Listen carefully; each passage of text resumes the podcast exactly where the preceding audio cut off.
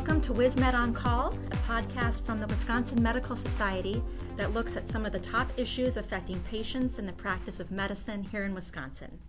I am Lisa Davidson, Vice President of Advocacy and Membership here at the Society, and today I'm talking with Dr. Bud Chumbley, our CEO, about some of the Society's priorities and the coming year. Thank you for joining us. Glad to be here. So, Dr. Chumbley, before we look ahead to 2019, let's reflect a little bit upon your first year as Society CEO. What have been some of the highlights for you? I'd say our biggest victory this year came in June when the Supreme Court reinstated the cap on non economic damages in medical liability cases. This case worked its way through the Court of Appeals and the Supreme Court, uh, and during that time we filed three separate amicus briefs. I believe these briefs helped assure a reversal of the appeals court opinion and reinstated the caps. We've also had several successes legislatively, including defeating a proposed workers' compensation fee schedule for the second time, and we've also were able to defeat a proposal that would have required WIAA and some UW system campuses to accept sports physicals performed by chiropractors. Lisa, what would you add? Well, I would say in the federal level, um, one of our biggest successes was to have extended funding for safety net programs. So this looks at funding for our community health centers and for our CHIP program. So really ensuring that those programs serving our most vulnerable will be sustained and be there for those when they need it.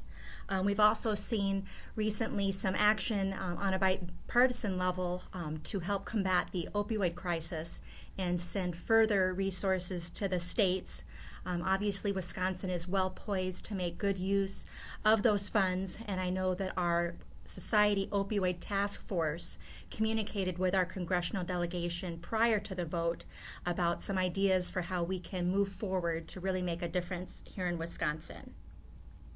So, Dr. Chumbley, I think it's fair that as we look to the new year in 2019, advocacy in both the courtroom and in the capitals of Madison and Washington will remain top priorities for us. We know that physicians who feel confident about their professional and personal well being enjoy greater freedom to do what they do best, which is practice high quality patient care while making sure that they're in- increasing joy throughout their careers and really allowing them to focus on what they went to medical school for. We're really refocusing on the individual physician. This is something that you've been committed to since day one here at the Society, right? Yes. I've been a physician for 35 years uh, both practicing as an obstetrician gynecologist and in various leadership roles within systems in Wisconsin and in Texas. I've seen firsthand how much healthcare has changed. Some changes have been very positive, while others I think have had a negative effect. Things like the loss of autonomy and flexibility in practice, mounting paperwork, the evolution of the electronic medical record in the exam room have resulted in less time physicians can spend with patients and longer days. Physician burnout is also a huge problem. In fact, 54% of physicians we surveyed last year said they were experiencing at least some symptoms of burnout. These were Wisconsin physicians. And this affects patients' access to care and outcomes in certain instances. I believe it's our responsibility as the Medical Society to do something about it. The Society is in a unique position to bring together health system leaders and others to share successes and failures honestly so we can learn from each other and address the problem at a system level, which will ultimately make a difference for the individual physicians. One example of this was our CMO Leadership Conference this fall, which brought together chief medical officers and other senior physician leaders from healthcare systems around the state to share best practices and lessons learned. We will be repeating this CMO Leadership Summit in September of uh, 2019. But we're also creating new programs and resources for individual physicians, all aimed in some way at alleviating burnout and uh, fatigue in physicians. We're calling it our Partners for Life program, and we're committed to delivering on that promise.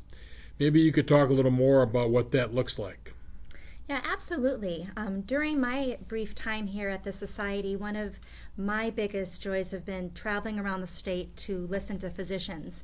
We've had the opportunity to participate in multiple listening sessions with members and non members alike, with physicians at every stage of their career. And we had some common themes emerge. You mentioned burnout, which we agree is our number one priority. So we've put together some new opportunities and resources for individual physicians in several key areas that we believe will help meet their needs. I'm not exaggerating when I say I believe there is truly something for everyone. For example, we heard from physicians that they're looking for ways to connect with each other, both online and in person. Their schedules are so packed, they often feel isolated. So we've decided to host informal networking events around the state to give them a chance to meet and talk in a social setting without an agenda. This will be our WisMed meetups, and our first meetup is happening on November 15th. Other physicians we know are really interested in advocacy and leadership, so they may be interested in some other opportunities with us at the Society. Physicians can attend Doctor Day, a collaborative event that we do with other specialties and organizations around the state. This is an event held in Madison, brings together students, residents, and physicians from across the spectrum to really demonstrate the power of the House of Medicine, meet with staff and legislators, inform them, and also build relationships. We also are working on a physician wellness program at the Department of Safety and Professional Services. We anticipate this will be a key topic for Doctor Day coming up next spring. There's also opportunities to participate in one of our task forces, to share your expertise and shape legislation. We know this is greatly needed to help inform public policy. Or some physicians might choose to pay it forward through the Wisconsin Medical Society Foundation. This is where you can make a broader impact on health in your community and beyond by sharing your expertise and your gifts and really helping to grow the next generation of physicians. We're also offering lots of ways for physicians to learn and grow, including some new programming. What can you share about that, Dr. Chumbley? Next year, we'll be partnering with UW School of Medicine and Public Health and the Medical College of Wisconsin to offer a two day educational conference in Madison, April 5th and 6th, called Treating Asthma to Zika A Physician's Guide to Summer. We're also partnering with Wisconsin Hospital Association to offer a free monthly webinar series presented by Dr. Bryan Sexton of Duke University to all healthcare workers on resiliency and well being. Great. Well, one thing that we haven't yet talked about is how a physician's personal well being affects their practice. We understand that physicians who feel confident about their personal well being and financial security are better able to focus on their practice and ultimately their patients. That's where WISMED Assure comes in. Can you speak to that more? Certainly. For more than 40 years, Wisconsin Medical Society Insurance and Financial Services has served the medical community exclusively, offering a full line of insurance products to physicians and their healthcare teams. Unfortunately, a lot of our members do not know about it. So, with the relaunch of WISMED Assure, we are working hard to increase awareness about everything we offer while expanding our scope to include financial resources as well. This includes our practice freedom analysis, which helps physicians at all stages of their career find the best options to keep their future secure. Great. This is also a need that we know from hearing our members that we want to help them with. Um, we know that the appetite is out there, and this is a need to, again, allow physicians to stay focused on what they do best, which is providing patient care. So, in closing, again, some other new offerings that we have for members in 2019 um, are some new affinity programs. Wanted to share some of those details with you, and then more information will be shared in 2019. So some of our new offerings will be discounted rates for travel protection through MedJet Assist, a statewide prescription assistance program that provides medication savings. This is for both members and their patients. Up to 80% off office supplies through Office Depot and Office Max. Exclusive discounts and perks on entertainment tickets, movies, concerts, sporting events, and more and cash back at over 1,200 retail stores when you shop online, which we hope comes in handy during the holidays. I am excited about these changes.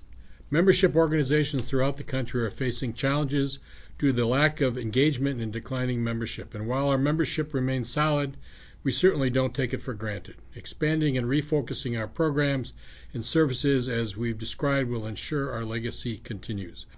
I think that's a great thought to end on, Dr. Chumbley, and this will wrap up this edition of WISMED On Call. If you liked what you heard, visit our website, www.wisconsinmedicalsociety.org, and look for future or past episodes wherever you get your podcasts. If you have suggestions or feedback for future topics and presenters, please send them to us at communications at wismed.org. Thanks for listening.